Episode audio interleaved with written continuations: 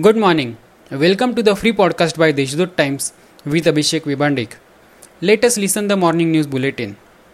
After taking a rest for a week, heavy rains on Friday lashed the city for an hour. Heavy rains disrupted normal city life. Markets and roads in low-lying city areas were flooded. 19 millimeters of rain was recorded in 1 hour. Meanwhile, the meteorological department has warned that the withdrawal of rains has been started. Butterfly species have been counted this year and spotting more than 50 species has been recorded in Nashik and more than 75 species in the district.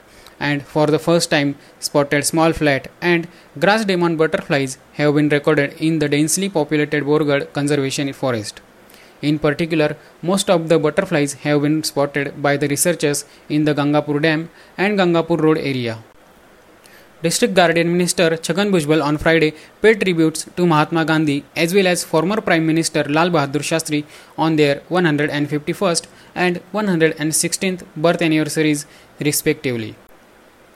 Nashik Smart City Company on Friday organized cyclothon to mark Jayanti of Mahatma Gandhiji. Chief Executive Officer Prakash Thavil garlanded the image of Gandhiji. Leopard's lifestyle have changed with the availability of prey like a pet and stray animals near the farms, abundant water stock, safe shelter, and the expansion of sugarcane plantations. As a result, leopards are being born, trained to find prey, and are living peacefully in their new habitat. The industrial area in Nashik seems to have been turned into a dumping ground. It is piled high with industrial and domestic waste.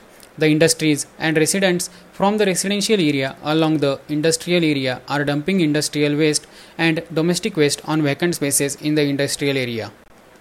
These are some of the main news. For more news, subscribe deshdoot.com. Stay home, stay safe, have a nice day.